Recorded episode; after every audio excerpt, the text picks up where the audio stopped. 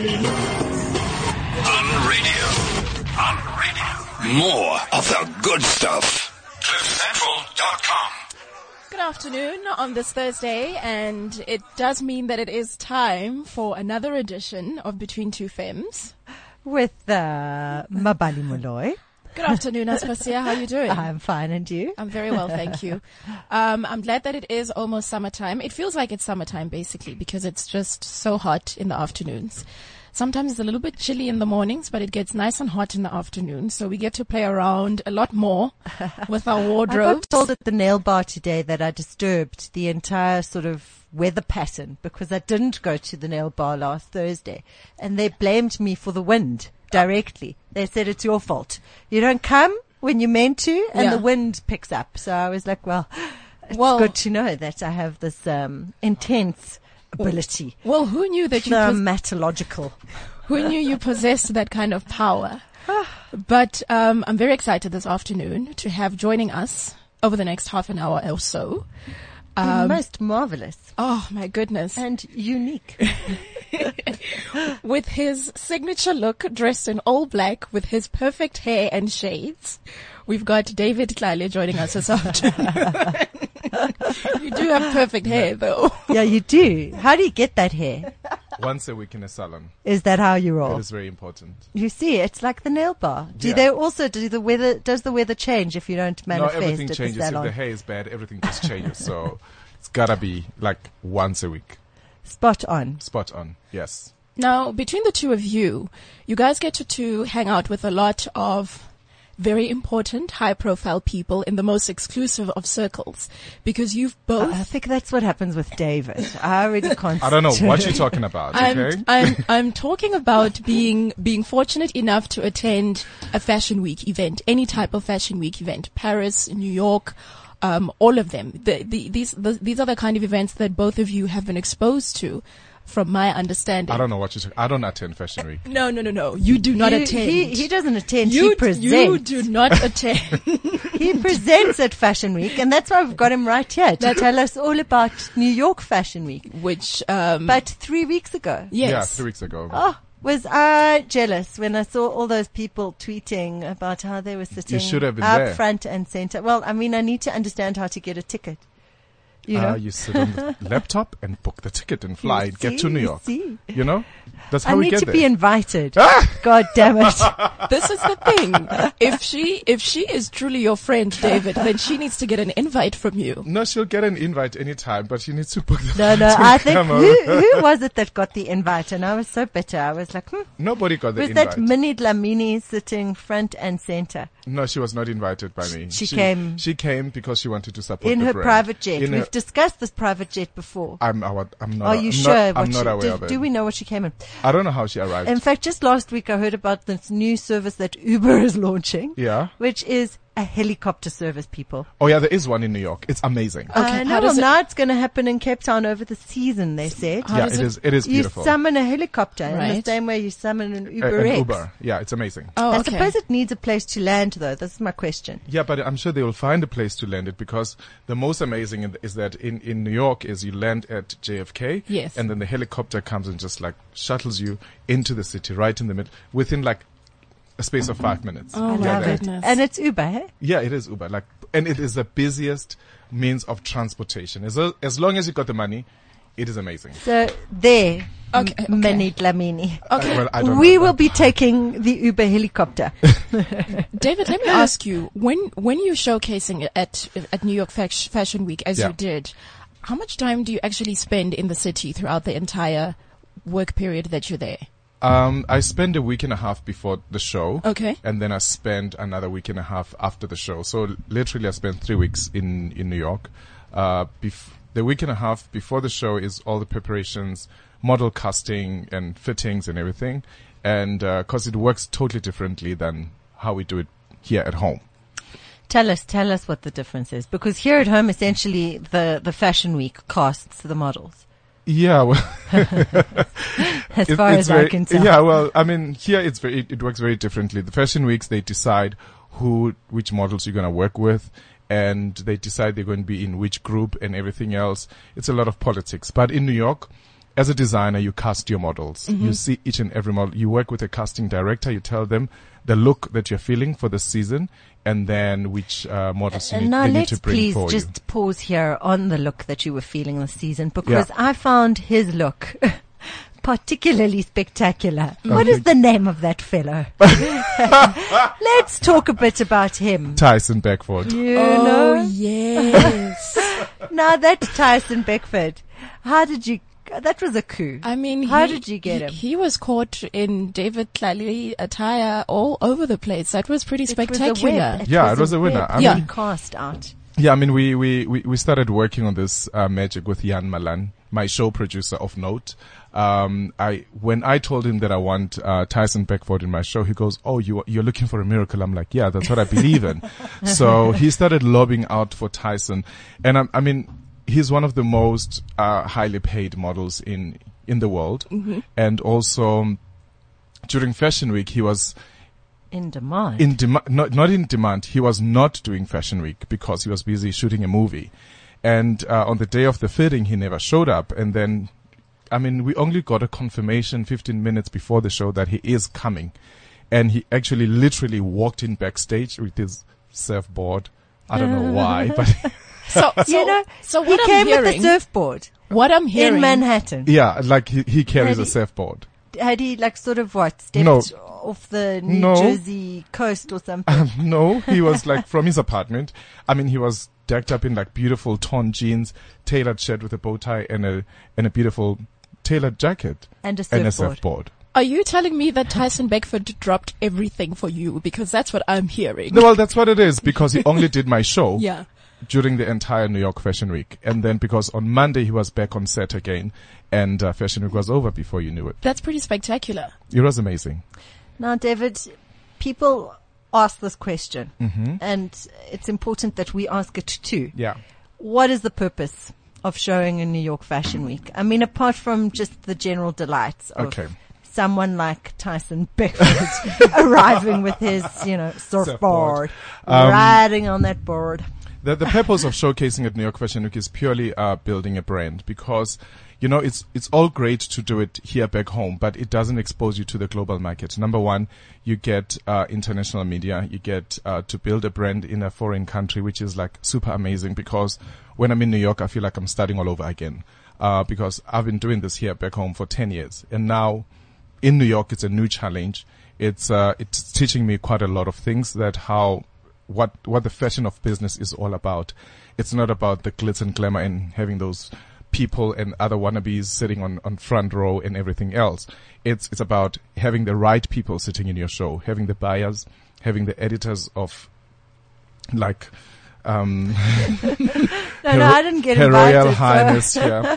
Well, I'm sure it's going to no, happen no, soon. no, I'm Watch teasing, the I'm space. teasing. But so that's yeah. and, and then ultimately, I mean, it, it is a very expensive exercise, but the perks of it, it helps the brand to grow and become more exposed to the public, and also people understand when they come to you. You are serving a particular product because we're focusing on a high end product and people understand that, you know, when they come to me, you're not going to just pay a price from like a chain store. You're coming to a designer that showcases at New York Fashion Week. And also it just changes your whole mentality of how, how I operate. Basically, Has it me. changed? Has it changed your design ethos in any way? Because I see that you've actually, in a way, simplified. I have. Um, it hasn't changed the ethos, but it just changed the the strategy because um, what we're focusing on as David Tlale, the brand right now, is ready to wear, making sure that people are able to wear the product and buy it, and making sure that it's available everywhere in the world. And um, And is it available online? It will be available. Watch the space because we have a big reveal in the next few weeks. Now, pardon my ignorance here. Do you get invited to showcase at Fashion Week or do you have to sort of like apply or work your way in? How does, how does it all work? Um, you actually do apply. Yeah. Uh, my journey started out in 2009 um, to apply with IMG in New York, and I ultimately got accepted in 2012. And that's when I showcased uh, for the first time as a solo designer from South Africa. And for the first three seasons, I did presentations in a, in a box whereby it was installation because they need to see your growth and also sustainability and also um, understanding the market, the, the US market, because there's too many pros and cons. Not just everybody gets to showcase there. And then ultimately, like in 2014, our fall collection, which was in February, we then uh, showcased first time on runway as a solo brand. So this September, our summer collection was a second uh, runway showcase. Unfortunately, this one went off without too many dramas. Well, I mean, last time, February, No, there was no September was last year. September last year. September last the year there was drama. drama, uh, but I think the drama was like really a plus because you know af- after everything else, um, there was more attention that was paid onto the brand because clearly for the drama to have happened, it means there was something about this brand because it can't just happen J because there's another designer. But there's something really spectacular. And I mean, beyond that, we've had such an amazing, um, inquiries from all over the world. I mean, buyers from Dubai, buyers from, from Tokyo. And, you know, it's, it's, it's starting to grow.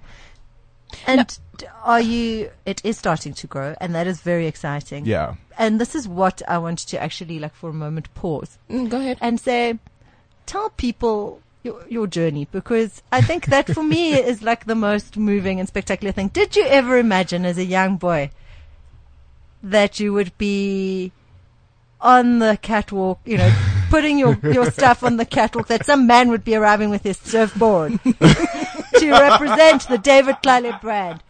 No, um, I never thought I would be sitting here even talking to you um, today because when I grew up, I, I grew up in Vosloorus, east of Johannesburg, and um, um, raised by a single mom. And I went to Ditomo Primary School and I finished high school at Tutolisedi. And uh, I wanted to be a teacher like everybody else. And then I was like, ah, teaching is boring. Then I went to study auditing and then I hated it. And then I went to like, um, I decided, okay, fine, I want to do something different. And then I found students that were studying fashion. I was like, okay, that's what I like. And, uh, I started spending time with them. I dropped out of, of, of my classes of auditing and I started hanging Your out with mother must have been thrilled. my mom was like devastated, but I didn't tell her until I got back home because we were approaching uh, the September holidays. Um, and then I got home and uh, she goes, when are you opening school? I'm like, I'm not going back to school. Uh, she goes, uh, what's going to happen now? I'm like, I'm going to become a fashion designer. She goes, no. I'm not going to have a son that is going to be making clothes. I'm like, Ma, I'm not going to be making clothes. I'm going to be a fashion designer. And um, she said, okay, you're on your own. I'm not going to support you you're going to have to graft for yourself. I'm like, no, cool, it's fine. I, I don't, I don't have a problem. And then I started uh, looking for jobs. I was a part-time hairstylist. Da da da. da you know, I was This shampooist. La, la, la, la, la, la, la, la, blow dries. It is very important. and you need a- grooming, grooming. grooming is everything. And um, and then I then ultimately I, I was able to raise my registration fees, and then I went to Vaal University, and I was accepted actually. Uh, during during September there was app- applications, and that happened. Uh, this was in 1993. Yeah. And uh, then I got accepted, passed the attitude test and everything, and then uh, January '94, then I started my studies. And my first year was the worst because Did you just say attitude test or aptitude test? well aptitude test. Uh, that's so funny because I thought obviously there's an attitude test It's- at the well. They're like, does this person have the right attitude? right attitude, yeah, but Uh, Can they be a fashion yeah. designer with all the attitude? with all the t- which attitude? that attitude I don't have that you clearly passed the test. whatever. yeah, and then my first year was like the worst year because I I didn't have no background in sewing or drawing or anything. I had to take extra classes to make it. I know that in my first year I passed with like 50, like average. And then uh, I mean there was um, an NDS final students uh, what is it fashion show and awards my classmate won the award. I was like, bitch, I was like, okay, I want this prize. So I told her that like, kiss it goodbye because you're going to get it. She goes, what do you mean? I'm like, watch the space. My second year, I, You see, it is an attitude, but it's not a bad thing. No, it's it's, just a brilliant attitude. Yeah, that's, that's that was the attitude test. That- I think we Yeah, should that's the attitude test. We should install it as Inst- like a sort of yeah, like a, a, a new basic thing. Thing that Yeah. happens before you join any kind of institution. Your attitude, your attitude. what is that attitude test? Yeah. so then we, then I, my second year came and I was the best student in second year, third year and my fourth year. wow. So because I put my heart and mind into it, and then shortly after that, I I was a part-time lecturer at at the Vaal University, and then 2003 I quit. I was like, I'm done with lecturing because I'm not I'm not an academic. And then I entered uh, the enter uh, the Elle New Talent at SA Fashion Week in 2003, and I won the competition. Basically, that's how I launched David Tlale, the brand, in the industry. And that was a good 11, 11 years ago. ago. Yeah. It's um, very exciting. and I didn't here know. you are. And I didn't know. And all I wanted was just want to be the best in everything that I do, not want to even to compete with anyone, just do what I do. Mm. And I know for the first, I think about six, seven years, um, of the beginning of my career in, in fashion, like proper fashion, like now showcasing every other year at, at SA Fashion Week was like, people didn't get what I was doing because there was like a lot of drama, there was feathers, there Yeah. was everything. And then 2008, 2009, things started changing, you know, because in 2000, um, 2007, we went to Paris, Say Couture, CS Couture with, uh, Gavin Rajah and Dr. Precious to showcase during Paris Fashion Week. Yeah. Okay. And then from there, that's when, uh, this whole global mindset started. As like, I like the global stage. And then 2009, I And won. who doesn't really? And how has the global stage? How have how how have they re, um, responded to s- uh, fashion designers who are outside of Milan and Paris and New York, where people consider them to be the like the, the leaders or the top dogs in the industry? How do they respond to you know Africa or South America or like a different part of the world? It's very difficult, especially when you come from Africa, because number one, you're competing with people that actually have, you know, been breastfed fashion from an early age. This is how it works. And then there you're coming from Africa. You have to compete with these people or try to, you know, understand how they operate. So they are up to a point repellent yet receptive. So it's a, it's a mix of things. That, that's why consistency on Fashion Week is important mm. because you can't be on, on schedule and then the next season you're off because there's new talent every season. And now that you, we as a brand, David Tlale, we're gaining momentum on the international stage. People are starting to understand what our aesthetic is about, what the product is about, and what South Africa is about. Because the first things they ask you, where did you make the product? I'm like, it's made in South Africa. Yeah. So because, especially Americans, some Americans are like, still like, oh my God, you guys live in the jungle? Yeah. I'm like, no, we don't. The ignorance. We live in a city, you know, and these garments are made in the city of Joburg. So, um, there's a lot of education that we need to do. And, um, it takes a lot of persistence, a lot of uh, passion to to keep on repeating the story and what you stand for, and also your history as a designer. To say, I come from South Africa. This is what happens in South Africa. These are our cultures. This is what makes us to be so different from what everybody else is doing. And guess what? We're not far away from it. But the only thing is, H, our rent is just like not doing very well right yeah, now. this is the thing. Yeah. And, I mean, we pay thousands and thousands of rands to, you know, Surely buy it's an advantage though for to what? to foreign buyers. Yeah, it is Yeah, to, for them- for them it is. It is, but I mean, you cannot even try to make your product cheap because if you start coming in at a very low end Mm-hmm. price, they start running away. There's like there's something shady about this product. Mm-hmm. So you have to get to do a lot of research to understand what other merging brands are, are selling at and sell your product at that. Not because it is it is there's Mm, anything different, but because of the workmanship and also the fabrications that you use, you've got to use like proper silk. If you say to people it's silk, it's gotta be silk. Mm. You can't say it's it's it's a copy of a silk. 70% Seventy percent, acrylic. yeah, acrylic, and then thirty percent silk. It's gotta be hundred percent silk. Yeah. because you are now exposing yourself to this international market, which is like vicious, and you've got to get the quality right. You've got to get the fabrications right. Even the thread must be right, and also the labeling must be right. You know how you package the product must be right when it gets when it gets to the to the warehouse. So there's a lot that is involved. Tell us what the key look for your season was. My key look for this season is a David Tlale power blouse in white for all the ladies. And both of you, you need them. All three of you, you need them. We Okay. accept. Okay? A power blouse. A power I like that. Yes. That's what we'll be discussing subsequently after after the break. Will be the power blouse. Power blouse, yes. When David has left us. I What know- is a power well, blouse? well, well, exactly. That was going to be my next Ah. question. Has it got a big bow? It's got a big bow. It, it's got a, it's So got a different signature. details. It's got a signature. I mean, it started out from the big bows and then it's got like, we've introduced peplum around the shoulder the line. And uh, also um, interesting uh, details around the sleeves as well. And uh, we have like variations of these blouses. And also to be paired with an amazing Vlisco print from David Tlale as well. It's very, very key. I mean, you start with like bum shorts to like pencil skirts to like um, almost like a mid calf um, length skirt with like volume. That's key for this coming summer. I've got a message here on Twitter from Dumi, and she wants to know. Um, uh, she says, "I love the fact that David has a signature look about him, but is there a specific story behind the all black all the time?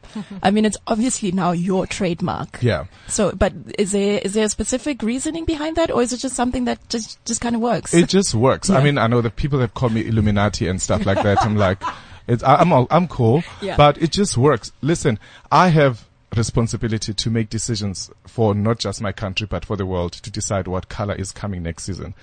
I don't want another responsibility in the morning to decide what am I supposed to do now with myself because yesterday I had blue. Okay, tomorrow I'm going to do red. No. Yeah. Black, it's just standard. And the another color that I'll have in my wardrobe is like a white shirt. Yeah. And then I'll have a few African print pants. Yeah. So, but every time I rock it, it will be like with black tops. And it just works. and it does work. And as as Dumi says, it is a trademark of yours. But now, see, A it, uniform. A uniform is a very good thing. it, it almost seems to me like you have this you have this checklist of things that you want to do that you just you've just been ticking off for a while now and you seem to be on on a good on a good path so What's next? looking bigger what is next i mean i can see david tlale on fifth avenue like the actual store in the nearest future I love the way you you actually see the brand because that's where we're heading. I mean, we want to be on Madison Avenue and we we want to have our product all over the world. Our our vision and, and mission as a brand is to become um, not like not not another Armani or another Marc Jacobs. We want to be David Tlale trading as the other major designers that are already trading globally. Yeah. And uh, ultimately getting, you know, amazing investors to give us the money to take this brand it. to the next level. Because that's what it takes. That's what it takes. You know, I mean, you cannot fight international market with your own pocket. You know, you do need that amazing uh, company to come and say, we'll Well, and every in every amazing designer had his like take Yves Saint Laurent. Yeah. Had his uh, Pierre Bergé. Exactly. I mean, You Jason don't have Wu- to actually sleep with them. No, you don't can have to. just have them invest. you, you can just have them invest. I mean, Jason Wu has just sold his company. I mean, uh, to an amazing company. He's just Mm. gone public and it's like really amazing. And he's only about 28 or 29, somewhere there. And he's like doing amazing work already. I love his shoes. I love his shoes. I know he's just amazing. david we do have to say goodbye No, to you before we say, momentarily yeah, yeah. yes no no no because you did say that you have somewhere to be you're so busy all the time um so Somebody's got to work. around here. But we do have we do have a little um, two minute question and answer section that we are now posing to all our guests Yes. in an attempt to get to know some interesting facts about you. Okay. Do, Yes. do you have the questions here? I do, Aspasia? but I do have the questions, but first let's set up the little camera so that I can work out how ultimately we'll post these Yeah, okay. online as well one day. Uh, let me let me set up the camera because you Yeah, actually need to be looking camera. at the questions. I'm going to look at the questions. We're going to keep an eye on the clock. You have two minutes uh, to get to answer as many of these questions as possible. There's ten questions, ne? And Okay. yeah, 10, 10 seriously philosophical questions in two That's fine. minutes. So, are we ready to go? Let's do it. What is your greatest fear? Not trying. What's in your handbag? My lip balm and uh, Mac Studio Fix. If your house was burning down, what are the three things you'd take along? At least a pair of black shoes, my leather jacket, and my leather pants. Who do you admire and why? I admire Lenny Kravitz because he's a man of style. Ah, And hot. You have a Lenny Kravitz look about you. Has anyone ever told you that? You're he's my cutting icon. into our time. You're cutting into our time. what trait um, in uh, others do you despise? What? What what character trait in others do you despise? Conniving. Conniving. I can never say that word. It's so embarrassing. And in yourself? Um, sometimes procrastination. This is six zucchini. That's not the right Okay, question. we've got one more minute. Okay, describe yourself in five words. Fun loving, simple. Fun loving, simple. Um, Loving could be an own word. yeah. And one more, one more. and one more is um, outgoing. Outgoing. And now we have the ye old bucket list question. What do you want to do? Open my stored medicine. There we go. How do you want to die if you had a say in it? Just close my eyes and go. Are you a feminist? Up to a point, yes. There you go. Time. All right. Excellent. Thank you, David, for coming in this afternoon. Thank you. Um, it's yeah. Uh, you know, you you're one of the hard, hardest working people we have in this country, Oh, and your please. your success No. story, your success story, your your success story is very inspirational, and I'm sure there are a lot of young designers who look up to you and to think, well, he did it. You know, you you're an inspiration to a That's lot of. People. That's why I thought Thank it was important to Thank hear the story. Yeah. So thank you for coming in. Thank you. The fifty for having me. percent in the first term. you can come back from that stuff. Yeah. Look at um, me. I failed Latin at university. Failed it. Really? Yes, and I'm still I'm still doing okay.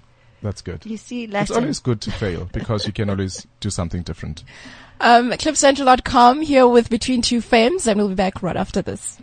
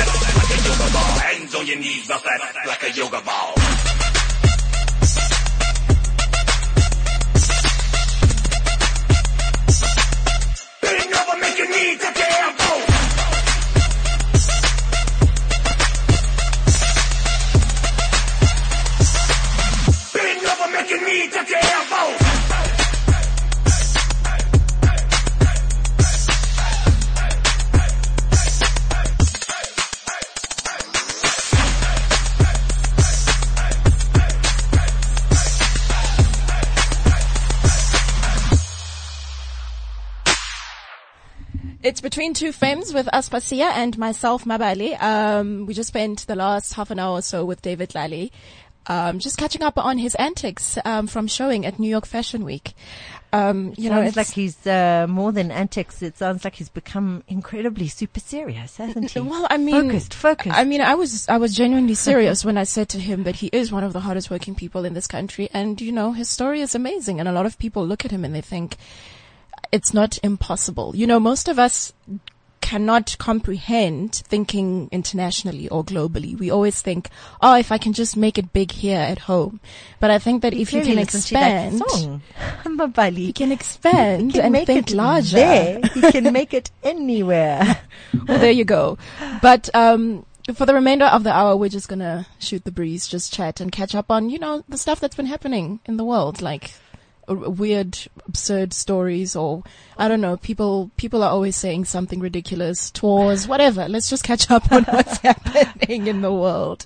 I think the thing that uh, made me uh, pause most recently was I read this article in the Sunday Review of the New York Times, and what they said was that a new study by this tech entrepreneur Kieran Snyder for Fortune.com found two differences between workplace performance reviews given to men and women. So they did this uh, research across 248 um, reviews and 28 companies, completely different companies. So different jobs, different Different jobs, different, different- positions. yes. Okay. And they looked at these reviews and they found that managers, it didn't matter if they were male or female managers, were all giving female employees much more negative feedback than they were giving the male employees, just generally. So, Is there an explanation as to why that is? so that was interesting. That was the first thing they found. I Yeah. don't know. We can just discuss it. And the second thing was that 76% of the negative feedback was about the females' personalities. They didn't like that they were, so they were personality criticisms unrelated to their work performance. They would say things like abrasive, judgmental, and worst of all, strident. Oh, and no. oh, I, I've had that sometimes where people say, hmm, you're so strident. You know, from from what I've seen and from what I've heard, um, women sometimes find themselves in a tricky situation where they assume a position at work and then they feel as if they have to behave in the same way that the men do. They have to be as competitive or as tough or as brash, you know, and um, sometimes that works against them. But I, I- like, I feel like I don't know what more women can do Because the culture. So say you enter a culture. So somebody tweeted me. I mean, I posted this on Twitter and I'll tell you the name of the girl who tweeted me back, um, shortly when I find her tweet. But she was saying that she works in a company that is entirely, um, male oriented. And as a result, she has to actually just hide herself because she will get that criticism if she remotely like speaks up. Well, because Um, it's it's tricky. What do you do? Do you behave like one of the guys, or do you go about your business? Because you know what, at the end of the day, you are a woman, and you do do things differently to the way that men do. And, and then you know, there's also the whole boys' club scenario, blah blah blah. But the point that I'm making is that how much more do women need to do? Because it seems like they're still getting criticism. And where's this criticism coming from? Is it coming Indeed. from men and women? Well, it was coming from both men and women. Um, as luck would have it, my phone died at exactly that moment. Okay. I'm gonna I'm gonna try Um, and, but and here is down the- the tweet here. Yes, and here is what she said. Notifications. She said that she works. I've made my peace with criticism. I work in one of those women should be seen and not heard companies. Mm. And then she hashtags it life on the edge.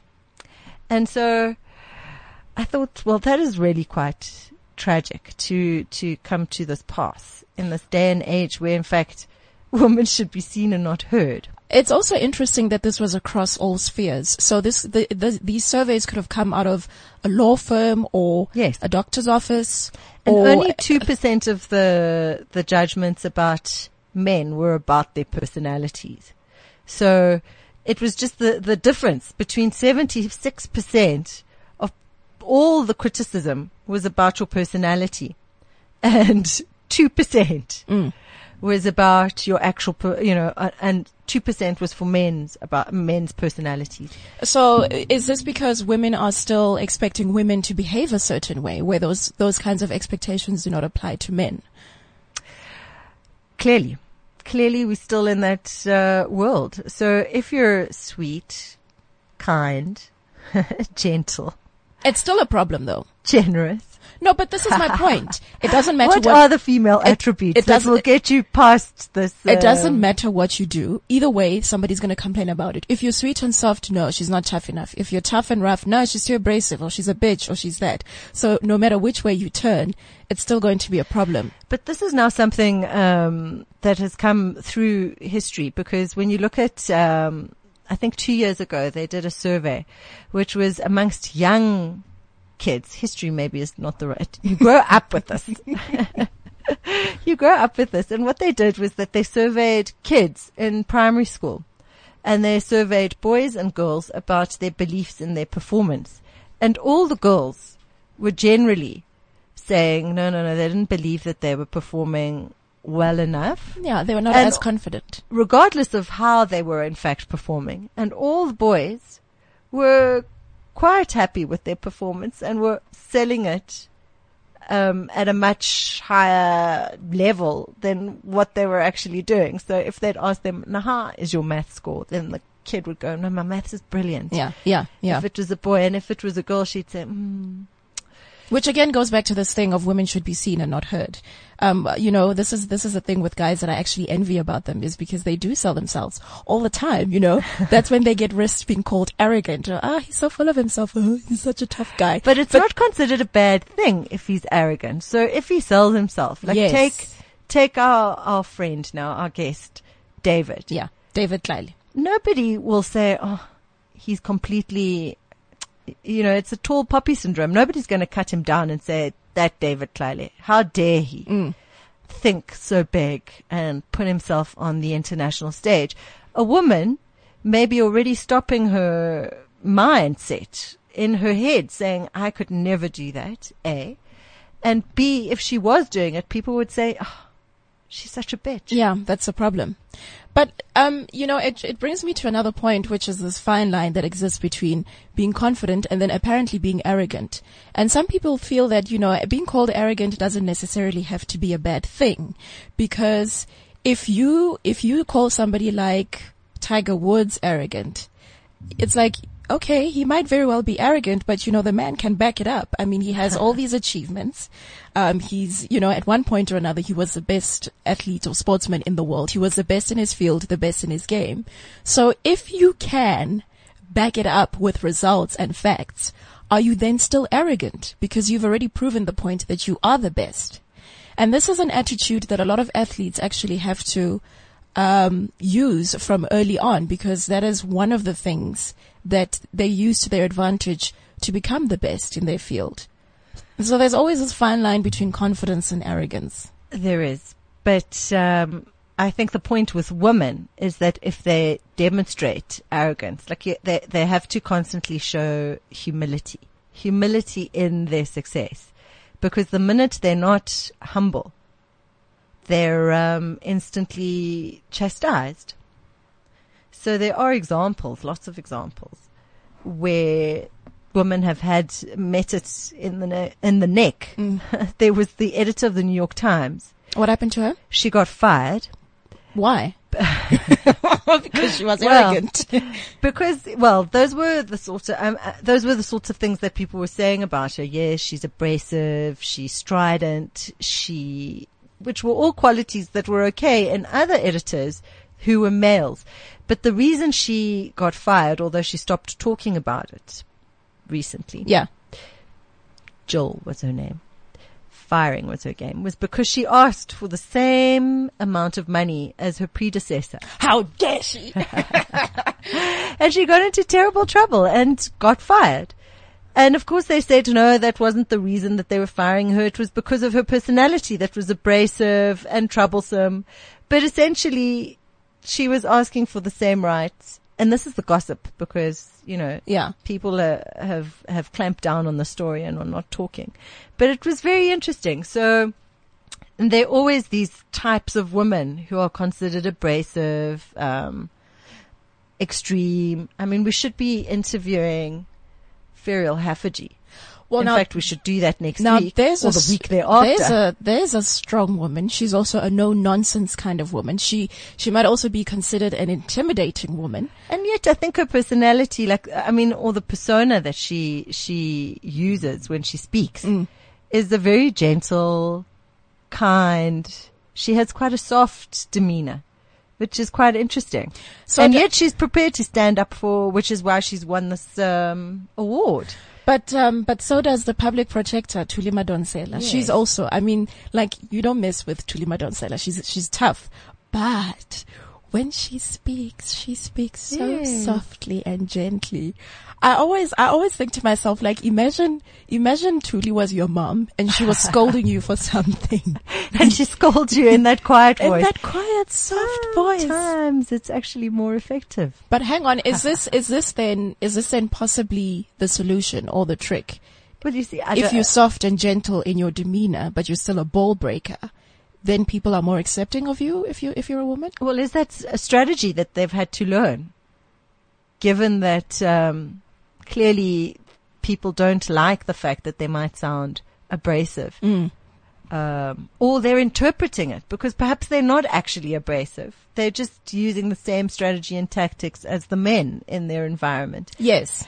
But um, it goes down badly because women are meant to be the sweeter, softer, gentler, more um, Well, I mean, amenable. uh, look, we don't, gender. um, um, you know, uh, yeah, we're not, you, we're not gruff and abrasive and rough and like raw and uh, you know, you walk in and you crack a, a rude joke with your boys. Like that's just not something Well, that we do. I don't know. Apparently, in um, Silicon Valley, Yes. with all those techie startups, which is a place that's like sort of notorious for being completely sexist, hmm um, they go around saying terrible things about women. And when women do actually complain about it, there's a terrible, like, sort of Twitter online trolling backlash, so much so that they leave their jobs and their environments. There was a woman who complained about it at a conference last year and it became a huge thing. But You know, um, the women who succeed in there have to basically operate like the boys. Yes, yes. Because because when you are a minority within the majority of the, the, the male numbers, um, you probably do need to operate as one of the boys be, before they will accept you initially. And then afterwards, you know, it will be a case of, oh, well, we know her. She's cool. But you know where women actually have a hard time is in the, Take Marissa Mayer, for Yeah, example, yeah. Who's the Yahoo CEO. I mean, it seems that she's quite the ball breaker, yeah, but from what I hear. Yeah. Especially because she told all those techies to go back to work and stop working from home. um, women in the in the military. Have you have you heard some of those shocking stories about how um, they their male um, em, um, fellow employees will crack like horrible, disgusting jokes about Yes. rape and you know like all these horrible, nasty things, and how there's actually been a call for the military to address the situation in a more serious way because some of these women actually are at risk. They end up being attacked by these men, and it's just an unsafe environment. And I've just remembered that, that that's actually one of the one of the avenues or one of the career paths where they're still very backwards in terms of the way that they deal and are Because such accepting of women. world. Such a male dominated area. but there you go. What are you going to do? Yeah. I'm looking at, um, I just typed in out of interest. Um, what are the, I typed in Marissa Mayer personality just so that we can test what the internet says about, you know, this woman's personality. How they describe it. Yes, perhaps we can just do a sort of instant test. And apparently, She's the CEO of Yahoo, you say. yeah, yeah. So she raises eyebrows. Oh, that's not a bad thing No, necessarily. no. Marissa Mayer's face says all you need to know about Yahoo. this is, um, I mean, would would men say that about? Would would men be reported on like that? No, and you know what? That's another part of the problem is the way, the way that the media, She did not constantly look like her kitten had just drowned. the way, the way, The, The way stock that, price um, was down 7% on Wednesday morning. Would they say that about a male CEO? no, they wouldn't. But do you remember that story? Do you remember that story when Barack Obama had appointed, um, what was that woman's name? Okay, I can't remember her name, but basically he just appointed this woman in a very like high profile, serious position. And one of the things that he, that he said about her in describing her was he made a, comment about her appearance, how she was attractive or beautiful or something along those lines. And he actually got into so much trouble because people were saying, you know, again with the, with the, um, having to comment on a woman's looks and Mm, her appearances as if that's the most important thing in the world. I mean, when, when people describe Barack Obama, they don't necessarily say, plus he's so handsome, Handsome. or he's so Oh, good well, looking. They do. I mean, do we objectify? I think we're getting more into the area. I mean, and I think that's why it was so interesting. We were talking about Emma Watson and her speech at the UN and how she said gender is on a spectrum continuum. And in fact, that's what we should like sort of refer to because next week we're going to interview somebody who's on a continuum of gender. Now you're going to have to elaborate. Yes. Well, I met somebody who told me, and this somebody is called Carmen, Yes. and she said that she's busy transitioning as a transsexual. So she is a man, or she is a woman she is becoming. currently a man becoming a woman, she but is, she's already sort of. She says she's about sixty-five percent in the female camp now. now, what does that mean? See, So- exactly. I was like, this is what Emma Watson said last week. You're on a gender continuum. you are the actual example. So Carmen. she she was born a man. She's, uh, this is what we'll have to get into because she told me that they're in between. She was born with both. So she was born with male and she is a female true transsexual and her parents chose, uh, the male identity for her. Oh yes, because this happens sometimes. Yes. Um, babies are born with yeah, babies are born with two sets of genitalia, and then the, the parents get to decide if they if they want to do away with the female part or the male part. Exactly. Okay. So they, they got, they did away with the female part, but the female part was strong. And now she's going back to wanting to be a woman. Yes. So we'll, we'll, we'll explore that next week, which Okay. would be quite interesting. No, then that's fine. Then this would be a good place to wrap it up and leave it because now I can't wait for next week. So we're going to be talking to Carmen, Yes. who is in the process of becoming a woman uh, from being a man. Exactly. So then does that mean that she's, uh, does that mean that we already refer to her as transgender or is she, She's transgender. She's She transgendered. is that thing, precisely. The transgender thing. okay then. But, wanting to be a woman. Okay. Will she still be transgender? These are questions we're going to have to ask. We'll be asking that and more next week. So this is where, this is where we're going to leave it for today, but be sure to join us again next week, Thursday, um, right here on Cliff Central for Between Two Femmes.